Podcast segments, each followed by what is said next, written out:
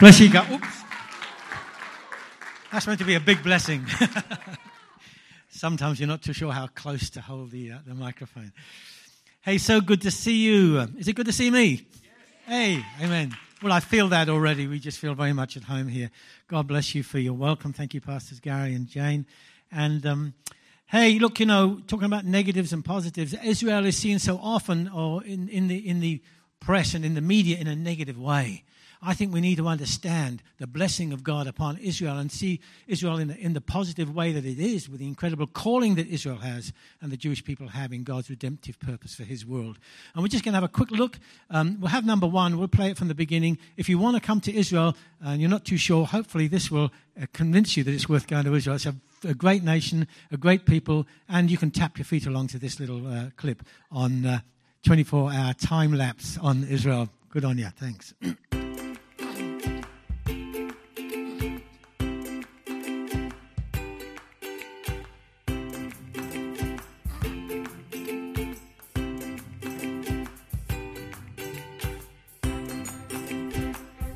go to all these places.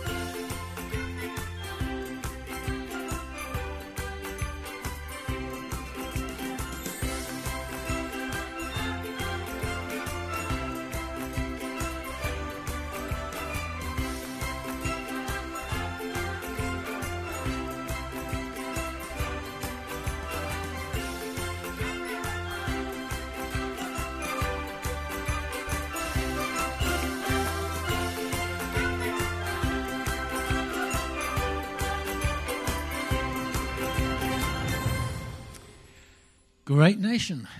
Wonderful place to go. You can sign up for our tour if you go outside afterwards and uh, find out more about it. That's wonderful.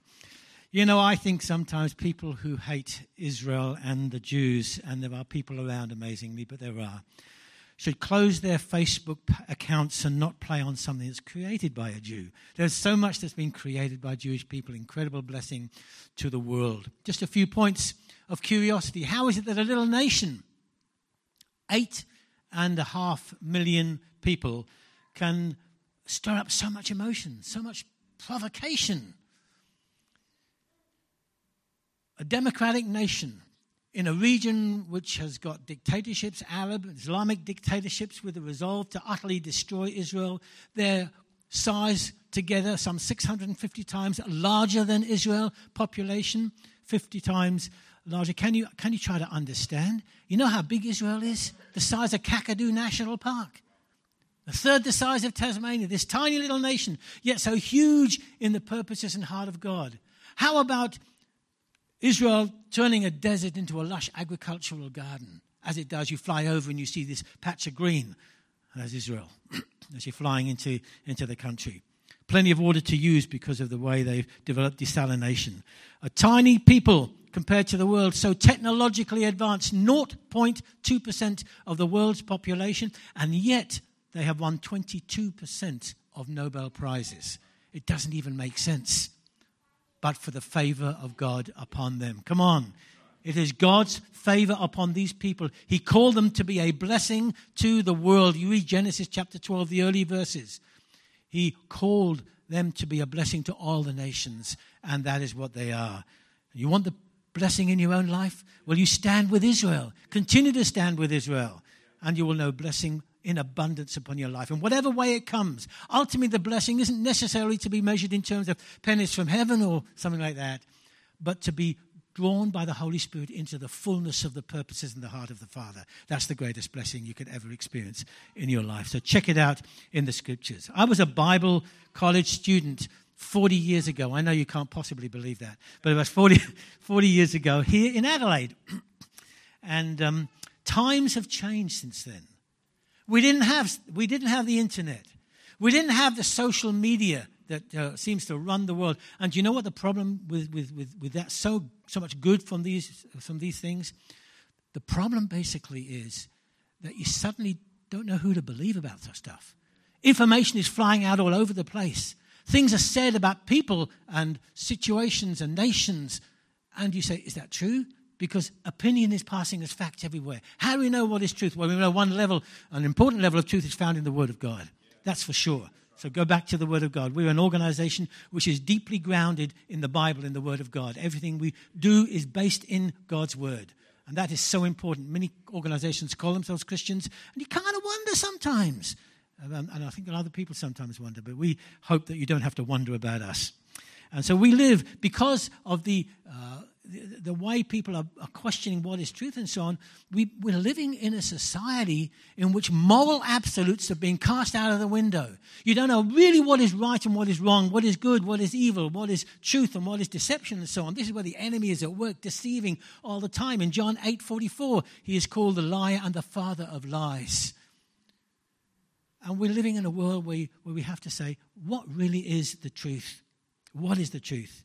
And I want us to just to just focus for a second before I get really deeply into things, because this is a scripture which has been laid on my heart just as I've come into this year for ministry, uh, where the prophet Isaiah says in verse 20, Woe to those who call evil good and good evil, who put darkness for light and light for darkness, who put bitter for sweet and sweet for bitter. Woe to those who are wise in their own eyes and prudent in their own sight.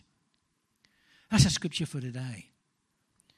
You know, it's a scripture that is directly relevant as we consider something that's happening at government level here in Australia with the so called Safe Schools program. I really don't want to go too much into that. You'll probably hear it from, from, from your pastor here, but uh, this appalling, appalling program which purports to be of help to young kids when really they're ultimately going to be told that they've got to question their gender identity and go through a whole lot of other uh, things which, well, potentially could be extremely damaging to them. It is demonic to the core. I really want to say that this is ultimately demonic, and um, uh, really, as we shall see, what is, and, I, have shared this yesterday, as we uh, look at what's going on in the world, as we experience stuff that's happening that affects us one way or another, we need to understand that really broadly what is happening on planet Earth reflects a fundamental spiritual conflict in the heavenlies between Satan and the living God. Satan, who wants to prove somehow, if he could, that God is irrelevant,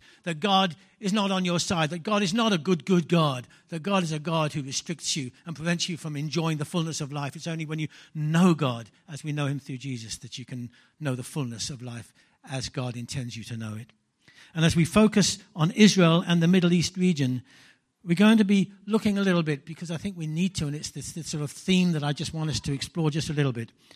Uh, we're going to be confronted with how much worse is the chronic, the chronic child abuse perpetrated by the Palestinian Authority, which is at the root of the uh, the whole, and anybody results in it's, hate education, it's incitement to hate, to kill, and so on. And Israel, more than anything else, is confronted with an enemy that is uh, brought up a generation, and generation follows generation, of hatred and of incitement uh, to kill and so on. And it is just appalling. And there's no simple answer to that. There's really no simple answer to that. Tiny Israel, uniquely called by God for a purpose. Let's go back to Genesis, shall we? Chapter 17. It's a scripture I often use when I share, and we can go back to it, I think, um, with. Um, benefit again and again. In Genesis chapter 17, we read the word of God to Abraham I will establish my covenant between me and you and your descendants after you. And that's the Jewish people, that's Israel. Me and you and your descendants after you in their generations for an everlasting covenant to be God to you and your descendants after you. The word everlasting is the word that's used. Basically, it's the word olam, conveys the idea as far as the eye can see. It's the word used for the, for the universe. And, and what does everlasting therefore mean? It means forever. It means it still applies today. There's that special relationship that God has with the Jewish people and with, uh, uh, and with, with Israel, the land in which the Jewish people have been called to dwell. Also, I give to you and your descendants after you the land in which you are a stranger, all the land of Canaan as an everlasting possession, and I will be their God. Now that's a promise. I want us to understand afresh today that God is a God who not only makes promises, but keeps promises. I don't know about us, but we can sometimes be very trite about the whole idea of promises and very fast and loose with the promises that we make. But when God makes a promise, he means it. Read, read Numbers 23, verse 19. God is not a man that he should lie. When he says something, he will do it. And I want to say right from the very start, and I want us to get into a passage later in Nehemiah chapter 9 that reminds us that uh, uh, more than anything else, when you have received a promise from God and you know that it comes from God, hang on to it with everything that you've got. I want to tell you, with everything you've got, because God will come through for you in whatever way it might be, in whatever timing it might be, but He will come through because He is faithful to His word. And the enemy wants to try and deceive you to somehow say, oh, no, I'm giving up. I'm giving up. I can't believe it'll happen. Hang in there because that's the sort of faith that God is looking for. Who will be, uh, people who will believe that God is who He said He is, and who is proved to be in relation to the people whom He's called to be an integral part of His redemptive plan for a broken and lost and messed up world, and broken and lost and messed up people like all we have been. But hopefully, not too much, so much these days as the Holy Spirit works and changes in our hearts.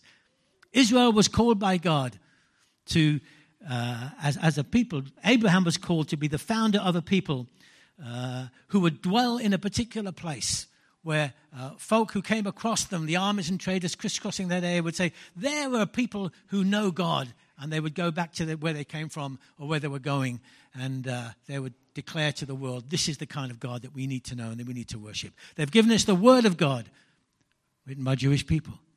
We have, too, the channel for our Messiah, Jesus who is a Jew.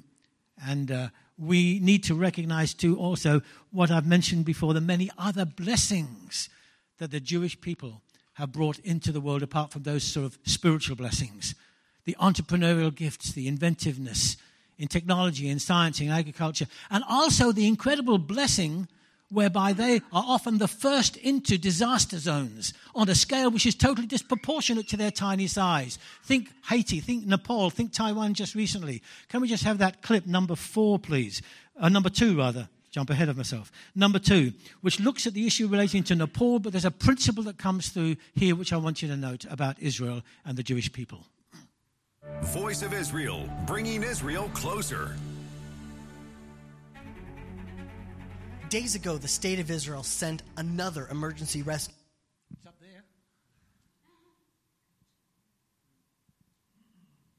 Voice of Israel, bringing Israel closer. Days ago, the state of Israel sent another emergency rescue mission to Nepal after the country experienced a second cataclysmic earthquake. Doctors, nurses, some of the best search and rescue units in the world were sent from the Israel Defense Forces the entire world has been captivated with this devastation. Why would Israel, a small country in the most unstable region in the world, divest its attention, its resources, even its army to save individuals in another country on the other side of the world? While anti Semites and haters of Israel from all over have come up with all kinds of lies and made up agendas, from organ theft to UN politics, I want to tell you the real motive behind Israel's rescue mission in Nepal. The modern state of Israel is the first time the people of Israel, the Jewish people, have been able to express themselves as a collective a worldview, values, and ethics that have been transmitted from individual families for generation after generation have now come together as a people. The Jewish people have always seen ourselves as responsible for all of humanity and always held the sanctity of life as the highest priority. A people born from the slavery of pharaohs in Egypt and who have suffered more persecution than any other people in history feels the pain of people around the world. Israel will always hear the call of other nations and other people in need. And we as a country are proud of it. Why does Israel hear the call of people in need? Because Israel is a Jewish country. And being a Jew, in essence, is to choose life. Hey, this is Jeremy Gimpel from Israel That's it. Inspired Radio on Voice of Israel. If you like I, oh, I always knew you had eyes in the back of your head. There you go. well, stuff happens, but you got the, uh, you got the message, I hope. Anyway, that's, that's great. Look, um, Israel called to be a special blessing to the nations. Uh, not because of anything special about Israel, but God chose to work in a particular way. Look, you've got to you got to stand firm on how God works in your life and not try to make it happen your way.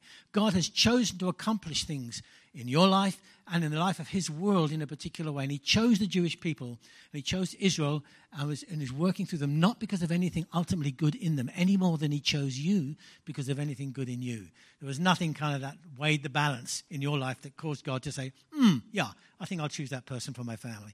He, is, he, he wants each and every one of us to respond to his incredible love in, uh, in Jesus.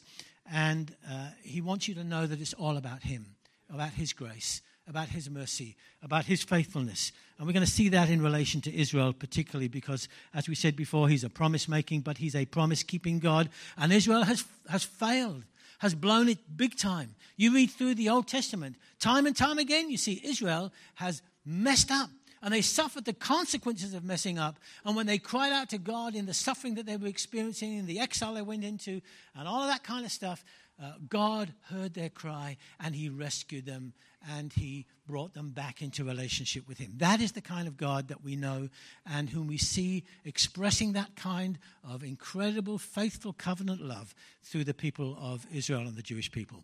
In Nehemiah chapter 9, which is really one of my favorite chapters in the Bible, I don't know about you, but I, I have kind of like favorite chapters in the Bible. This is the story of how the, uh, the, the Israelites came back. their third time back after being in exile, their third time back to, uh, to the land that God gave them. The temple had been built in an earlier return, and the second return, uh, the, the Bible, the, the, scriptures that they had, the, um, uh, the Torah, the scriptures were, uh, were discovered and read, and uh, uh, Ezra helped them to understand the significance of, of reading and believing and acting on the Word of God.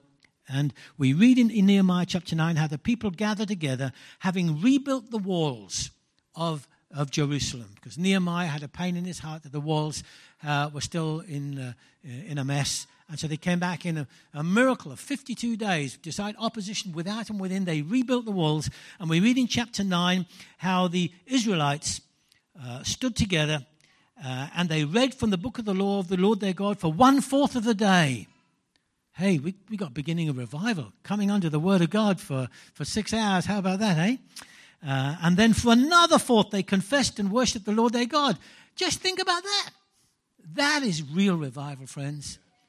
When you come under the word of God and you confess and you cry out to God and you worship God. And they did cry out to God in their confession. And I want us to see how in that chapter there were two uh, great statements in verses 7 to 8 and then in 31 to 33. But in between those two great statements, there is the story of the way in which the, uh, the Israelites were called into existence, into being as a nation, how they came to the land, and then the whole story of what I mentioned before. They failed, they blew it, they messed up, but they cried out to God, and God rescued them. So it's a kind of like a story embraced uh, or bookended by these two great statements in 7 to 8. You are the Lord God, verses 7 to 8 of Nehemiah 9. You are the Lord God who chose Abram, brought him out of Ur of the Chaldeans, gave him the name Abram. You found his heart faithful before you and made a covenant. We read that covenant uh, just a little bit earlier. Made a covenant with him to give the land of the Canaanites, the Hittites, the Amorites, the Perizzites, the Jebusites, the Girgashites, to give it to his descendants. You have performed your words, for you are righteousness. A great statement about the God as a God of covenant whom we know as a God of covenant faithfulness. And then in verses 31 to verse 33, nevertheless, in your great mercy, you did not utterly consume them nor forsake them. for you are God, gracious and merciful. Now, therefore, our God, the great, the mighty, and awesome God who keeps covenant and mercy, do not let all the trouble seem small before you that has come upon us, our kings and our princes, our priests and our prophets, our fathers, and on all your people, from the days of the kings of Assyria until this day. However, you are just in all that has befallen us, for you have dealt faithfully, but we have done wickedly. There's that great statement there again that God is faithful. In other words, they're the bookends, if you like, embracing these two great statements of the character and the nature of a faithful, good God who is faithful to his promises, bookending, if you like, the story of Israel. I have, in fact, a couple of bookends that, uh, that I was given uh, from Jerusalem and I've kept precious books in between those two bookends. But I want to tell you, I think of those uh, two great statements not just as bookends, but as the arms of God embracing Israel and embracing his people and keeping them close to his heart. Friends, that is also your story and my story. Come on. You know what it's like to mess up. You know what it's like to do stuff you shouldn't do, to be led into ways that you know you shouldn't, you shouldn't, travel down. But you can do it.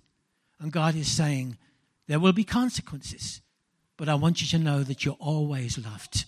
I will never reject you. In fact, verse 28 in that particular sequence of, uh, of these uh, verses talking about this, uh, it's the confession, isn't it, of the people. Um, it, it, says, But after they had rest, this is again the typically what happened with Israel. But after they had rest, they again did evil before you. Therefore, you left them in the hand of their enemies, so that they had dominion over them. Yet, when they returned and cried out to you, you heard from heaven. And then it says, and many times, other translations, time and time again, many times you delivered them according to your mercies. Isn't that good news, friends? Some of you need to hear that. You need to hang on to that. You need to say, God, you haven't rejected me because of what I've done. You still love me. I'm precious to you. And God wants you to hear those words, embrace the truth, and then press on with a God who will never let go of you because he's a promise making and a promise keeping God. Amen? That's good news, isn't it? That's, that's really good news. Because if God rejected the Jews because they failed, what hope do you and I have when we fail? Faithful to his promises. Now, Satan we talked about the fact that we're living in a world in which basically there's a fundamental conflict between Satan and the living God. Satan wants to convince the world that God is a liar, that he's not worthy of worship, that he's weak, that instead of being at church today, you should be somewhere out by the, uh, you know, sailing on the, whatever, the Holdfast Bay or something like that, down, I vaguely remember Adelaide, or having fun, playing golf, putting your feet out, watching telly, whatever, instead of being in church worshiping God. How do you think Satan in the light, here I'll give you a lead now, in the light of the incredible promises that he's made about Israel, how do you think Satan could best convince the world that really God is not worthy of worship, that he's weak? How? Undermining? By, by, well, his word. And what have we said that his word, what we've been seeing his word is saying in relation to Israel? They'll destroy his people. The, the people will always be in the land.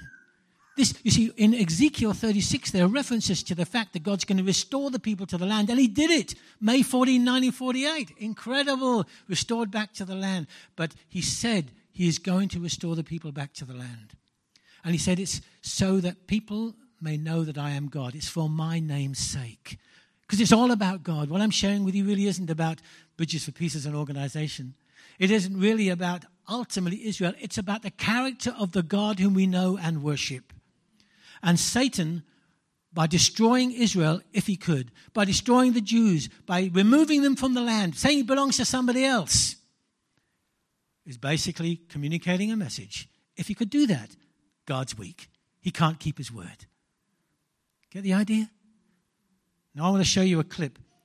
It's about people called the settlers. The world says that the Jewish people are just settlers in the land which they want to give away to the Palestinians, whose heart is to destroy the Jewish people, the leaders of the Palestinians, the Islamic agenda. And the, the world says that land really doesn't belong to the Jews. The land of where Abraham, Isaac, and Jacob uh, walked, the path of the patriarchs, the biblical heartland. I hope we can see it's gonna. It's number four, the settlers, and it comes through on the screen because this is worth watching. The settlers. You've probably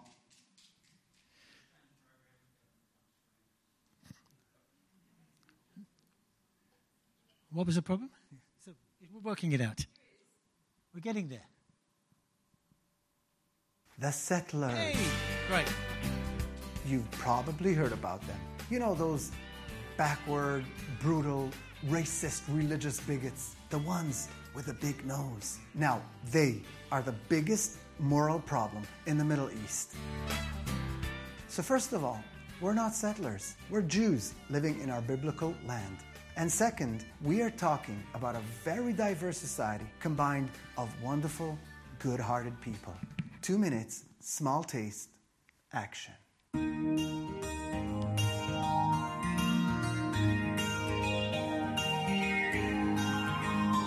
So, who are we? Shai. Yossi Rosenstein. Liat. Matania. Eran. Just normal people. Snurgleit. Yoni. Standard family. Rafael, 26. And Morgan, 22. 24. Uh, 20. We are Jewish. I'm Jewish. I'm Jewish. Jewish.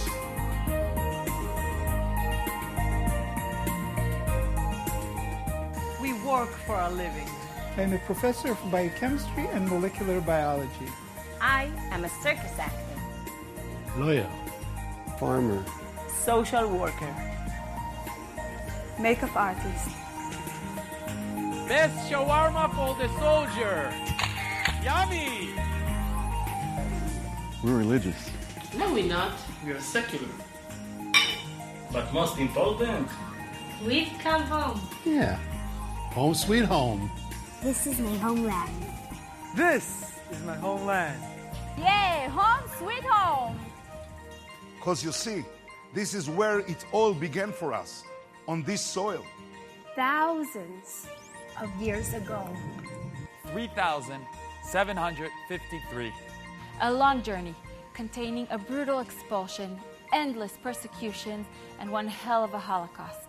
And us being here in this tiny Jewish state is a living testimony of our past, our present, And foremost, the future.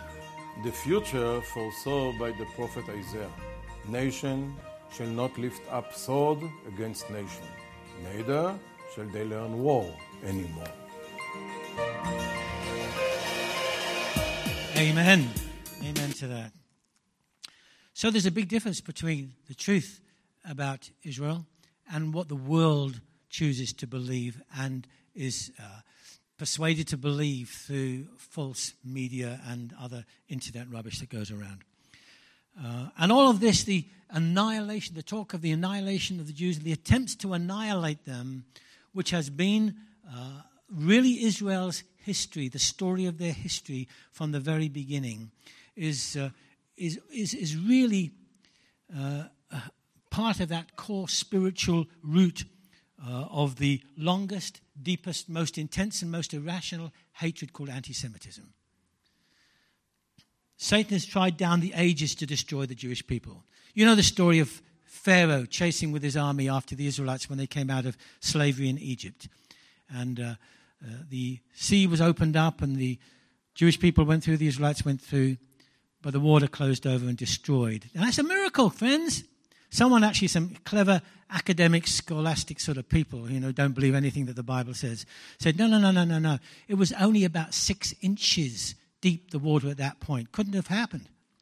And someone said, great a miracle indeed. The whole of, his, of the Pharaoh's army drowned in six inches of water. I tend to believe what the Word of God says.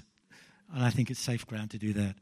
Once you start questioning God's Word, you begin to start pulling it apart completely. So be careful. Haman, the story of Haman, who sought to bring about the destruction of all the Jewish people in the, in the empire at that time, but for Queen Esther and Mordecai, God's miraculous intervention through a series of circumstances. And we could go through a whole lot of other uh, experiences, very sad experiences for the Jewish people, even at the hands of people who call themselves Christians, the Crusades, the Inquisition, even the Holocaust, uh, uh, where the church was extremely silent um, and really very culpable in some ways. And uh, one way and another, uh, we're seeing today a huge spike in anti Semitism around the world. You probably read about it. You can, uh, uh, it doesn't take much to see what's going on. And you've got to ask Satan, uh, you know, you're, you're at it again, aren't you?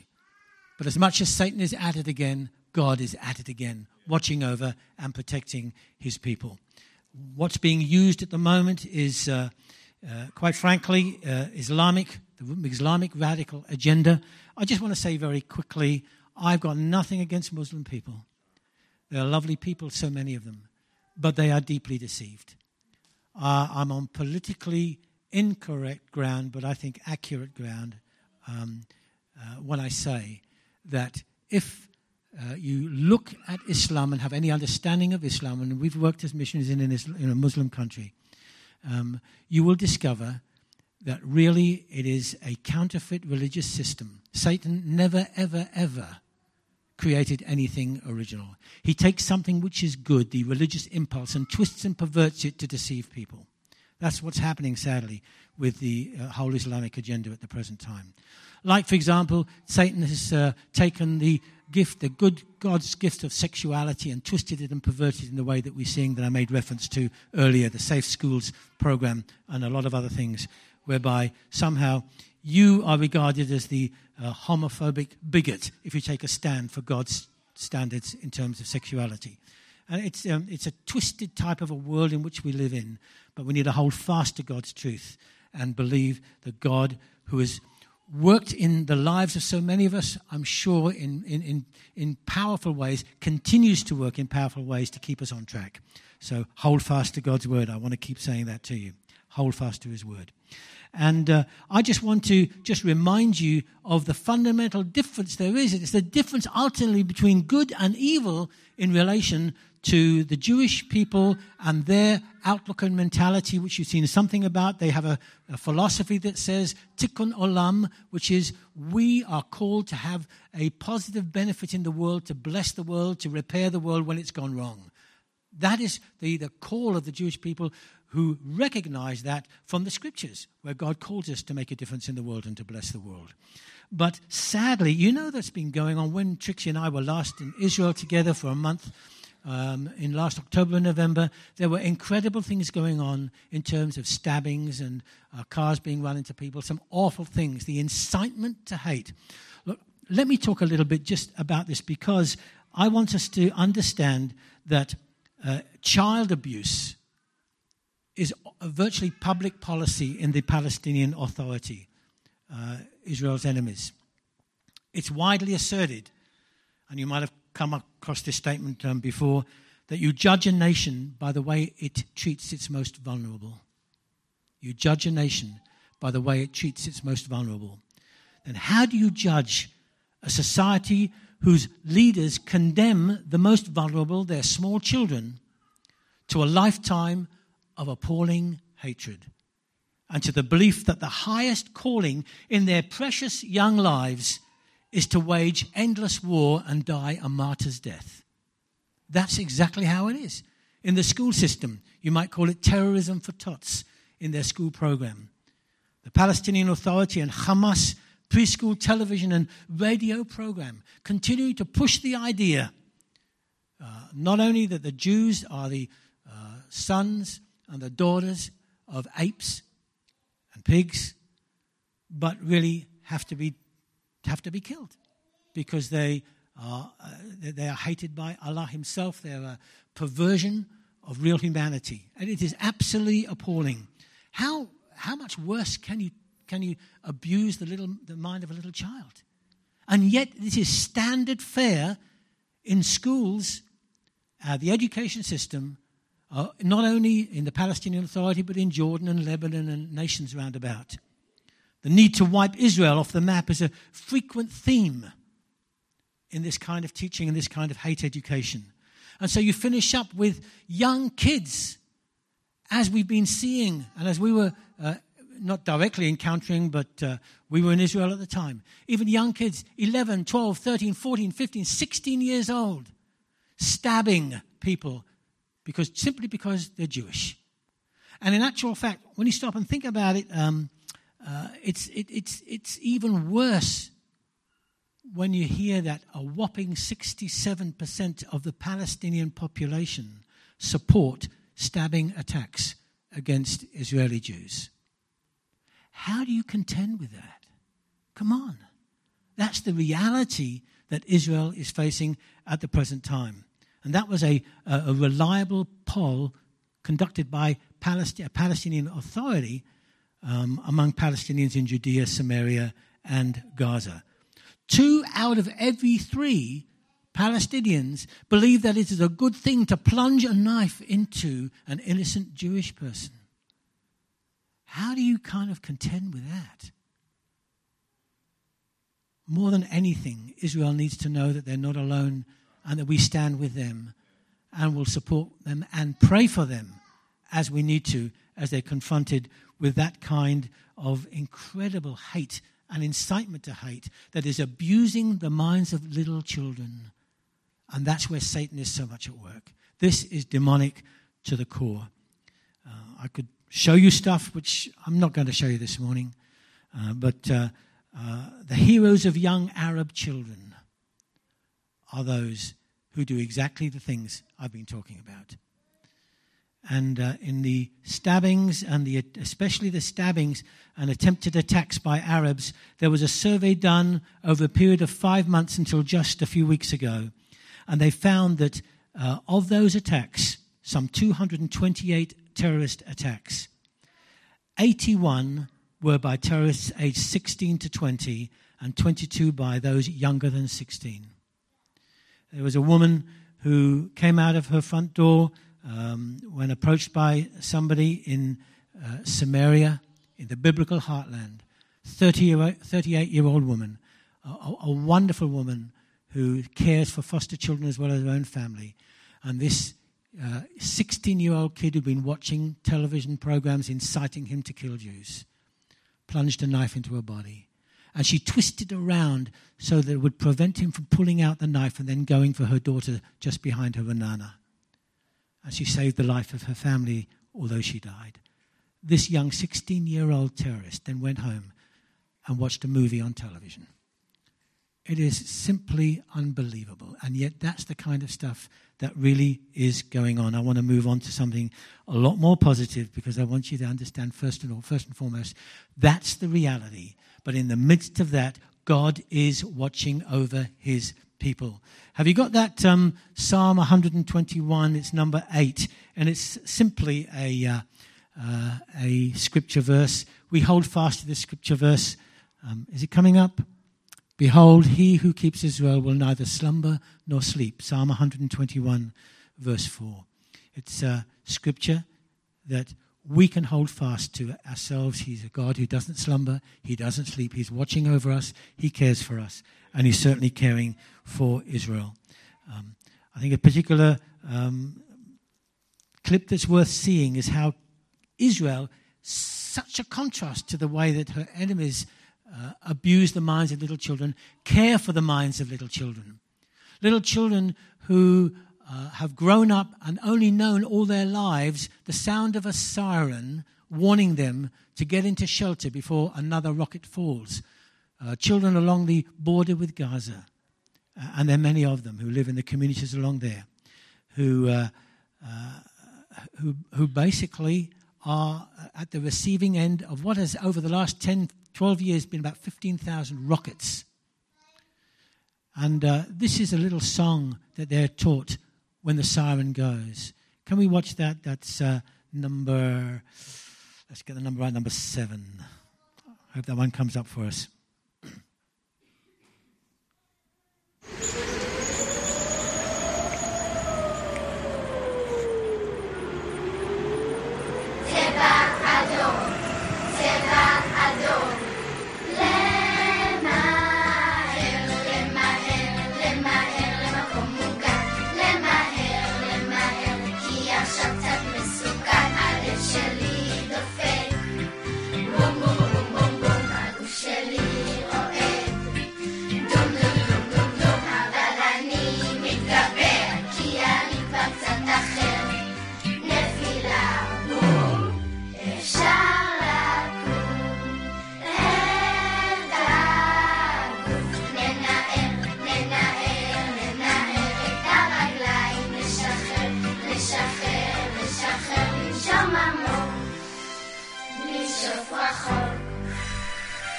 לנשום עמוק, אפשר לצחוק.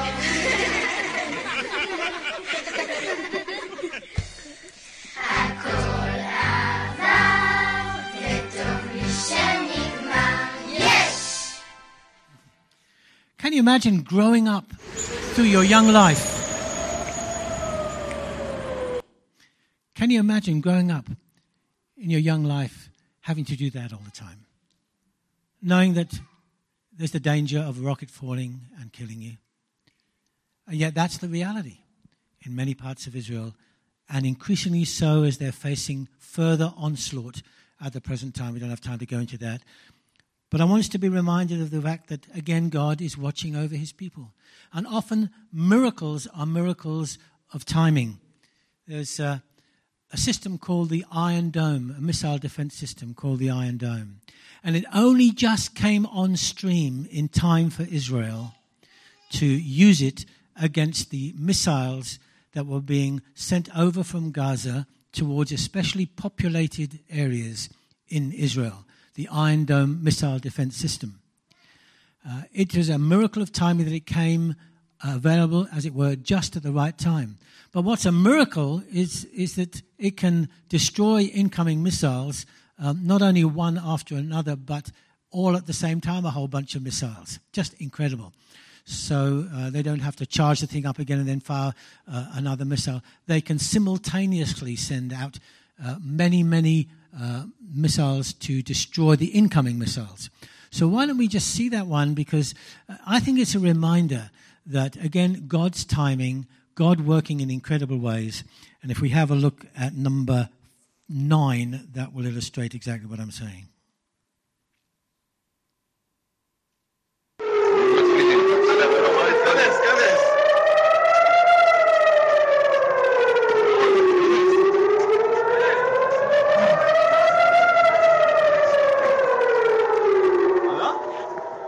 This is during the last Gaza war, just under two years ago.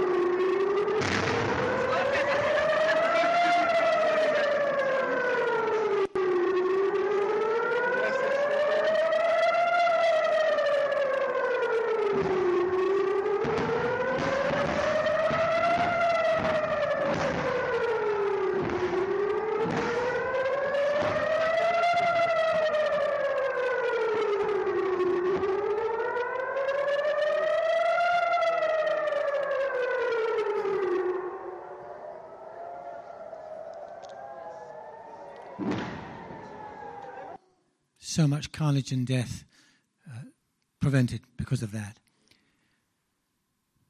One on one occasion, or one a few, a few occasions, the Iron Dome system didn't work accurately. It was about 90% successful overall, which is pretty good for a system that's just come on stream. And there was uh, a missile from Gaza that was going straight towards a major, major building, a high level, high story building. And uh, incredibly, amazingly, it was heading for that particular building and then just veered away and landed into the ocean. Have you got 8A? Because there was a response from Israel's enemies when they heard about that.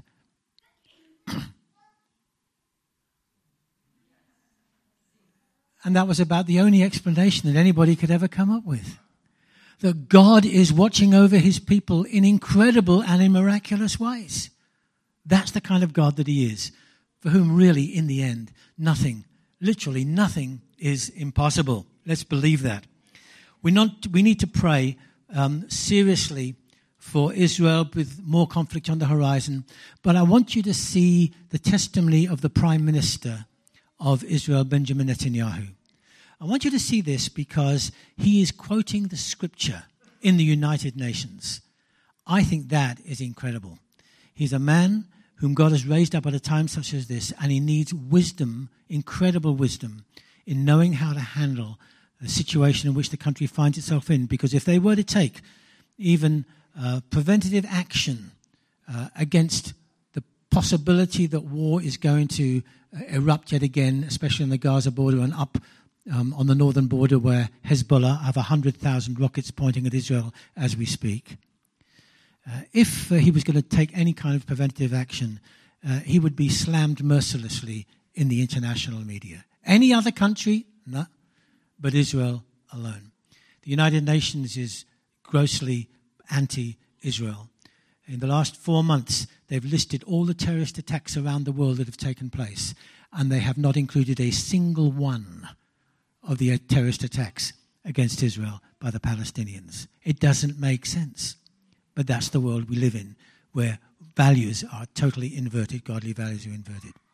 So let's just have a look at that uh, testimony of Benjamin Netanyahu at the end of his speech um, to the United Nations. And then I'll close with a very quick uh, clip help, helping you to understand how we seek to give to the Jewish people uh, a real, genuine biblical face to Christianity, something very different to that which has been their experience in the, in the past given the way that some people calling themselves Christians have behaved towards the Jewish people. This is number 11, and we're going to see it from the end, the end of the speech as he speaks to the gathered assembly of the United Nations. I have great pleasure in welcoming the Prime Minister, Minister for Foreign Affairs, and Minister of Public Affairs. Which mutual and state. And Israel's security needs must be met. I am prepared to make an historic compromise for genuine and enduring peace. But I will never compromise on the security of my people and of my country, the one and only Jewish state. Ladies and gentlemen, one cold day in the late 19th century, my grandfather, Nathan, and his younger brother Judah were standing in a railway station in the heart of Europe. They were seen by a group of anti Semitic hoodlums who ran towards them, waving clubs, screaming, Death to the Jews. My grandfather shouted to his younger brother to flee and save himself. And he then stood alone against the raging mob to slow it down. They beat him senseless. They left him for dead. And before he passed out, covered in his own blood, he said to himself, What a disgrace! What a disgrace. The descendants of the Maccabees lie in the mud, powerless to defend themselves. He promised himself then that if he lived, he would take his family to the Jewish homeland and help build a future for the Jewish people. I stand here today as Israel's prime minister because my grandfather kept that promise. And so many other Israelis have a similar story a parent or a grandparent who fled every conceivable oppression and came to Israel to start a new life in our ancient homeland. Together, we've transformed a bludgeoned Jewish people, left for dead, into a vibrant, thriving nation defending itself with the courage of modern Maccabees, developing limitless possibilities for the future. In our time, the biblical prophecies are being realized. As the prophet Amos said, they shall rebuild ruined cities and inhabit them. They shall plant vineyards and drink their wine. They shall till gardens and eat their fruit and I will plant them upon their soil, never to be uprooted again. ושבתי את שבות עמי ישראל, ובנו ערים נשמות וישבו, ונטו כרמים ושתו את יינם, ועשו גינות ואכלו את פריים, ונטטים על אדמתם, ולא ינטשו עוד. Ladies and gentlemen,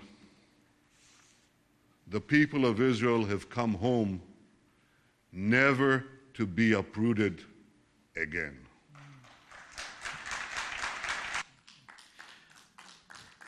Just to know that the only people clapping in the United Nations General Assembly was the Israeli delegation. Amazing. God is watching over his people. God hasn't finished with his people. We read in Romans 11 how God is going to accomplish his redemptive purpose in the hearts of Israel and the Jewish people, or in fact, even to the extent that Paul writes, all Israel will be saved. Understand that God has his way of accomplishing his purpose, and Israel's right at the very heart of that. And uh, Israel isn't going anywhere, whatever the world may think or try to accomplish. In Zechariah 14, verse 4, it says, When Messiah returns, he will place his feet on the Mount of Olives, which will be split in two between east and west. So Israel's not going anywhere until Messiah returns. And probably the whole world will know anyway through Israeli technology that beams it worldwide. so we, as Jewish, as, as, as an organization, as a Christian organization, we say, want to say to, to the Jewish people and to Israel, you are not alone. This is just a minute and a half as we close. This is a clip which really basically summarizes our ministry as an organization. We're centered in Jerusalem, but we operate in about nine nations across the world. And our calling is to bless them in practical ways and in showing unconditional love as we seek to do, not trying to hit them over the head with a John 3.16 4 by 2, but building relationship with them. And as we build relationship, we start talking about why we do what we do then a lot of stuff starts to happen and people begin to say, yeah, that's what it means to be a Christian. And we are blessed by that. So the real key to what we do is relational. And we want the Jewish people to know that we stand with them no matter what. And we believe what God says in His Word about that special calling upon the Jewish people to be a blessing to the world. And we are blessed because of that. So let's have a look at that last clip um, uh, from the Bridges for Peace clip uh, about Christians supporting Israel. Bridges for Peace Christians supporting Israel and building relationships between Christians and Jews in Israel and around the world. Bridges for Peace 50 years of blessing Israel and the church through compassion and revelation. Compassion, feeding Israel's hungry, caring for Israel's needy repairing homes, giving hope to children in poverty, helping the Jewish people return to their ancient homeland. Assuredly, I say to you, inasmuch as you did it to one of the least of these my brethren, you did it to me. Revelation, bringing the Bible to life in its ancient context, revealing the truth of Israel's prophetic significance, telling the story of Israel's miraculous rebirth, connecting Christians and the Jewish people through a grassroots global team of Christian representatives. For God's instruction shall go forth from Zion, the word of the Lord from Jerusalem. Bridges for Peace, a Matthew 25 ministry dedicated to supporting the nation of Israel and bridging the centuries old gap between Christians and Jews. Bridges for Peace, your Israel connection. Let me say, as you involved in blessing the Jewish people and blessing Israel in the kind of ways that we are seeking to do, you're not only reading about Bible prophecy, you are actually becoming part of Bible prophecy. And that is really powerful. God bless you all and thanks for the opportunity of sharing with you. Take care. Thanks, Pastor Keith. It's great. Really encourage you. Uh, Jane and I uh, are going uh, over to Israel in October, November with Pastor Keith uh, as a part of the team over there. We would encourage you to seriously pray and consider about coming along as a part of that trip. Uh, all the information is out there uh, on the stall, um, on a table out there. I uh, would encourage you to have a look over some of the material there. Uh, I believe it'll bless you, it'll encourage your heart. But see what God says to you about uh, coming over in, in October, November.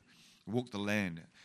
From our testimony alone, Jane and I were profoundly impacted by our time over there and just to uh, to be in the land where uh, Jesus was, and to see some of the places that uh, are in our Bibles. We read the Bible now, thinking about our time in, in Israel. The Bible has come alive because of our time in Israel, and I would suggest that uh, uh, you know seriously consider, ask God if you want me over there. You need to make the finance available. Let's see that happen. Amen. Right, uh, we're just going to close the service right now and, and just uh, have the team uh, playing a song as we go. Um, just really encourage you to uh, uh, uh, just encourage one another as you go about this week. So, how about we just stand? Father, we just thank you for Bridges for Peace. We thank you for Keith and Trixie and what they're doing. We pray, Lord God, that you'd be upon our lives, touch our lives as we go as well. We thank you for what you're doing right around the world, and we thank you that we can be a part of what you're doing in Israel today. Father, bless and encourage your people today in Jesus' mighty name. And God's people said, Amen. Amen. Thanks, team.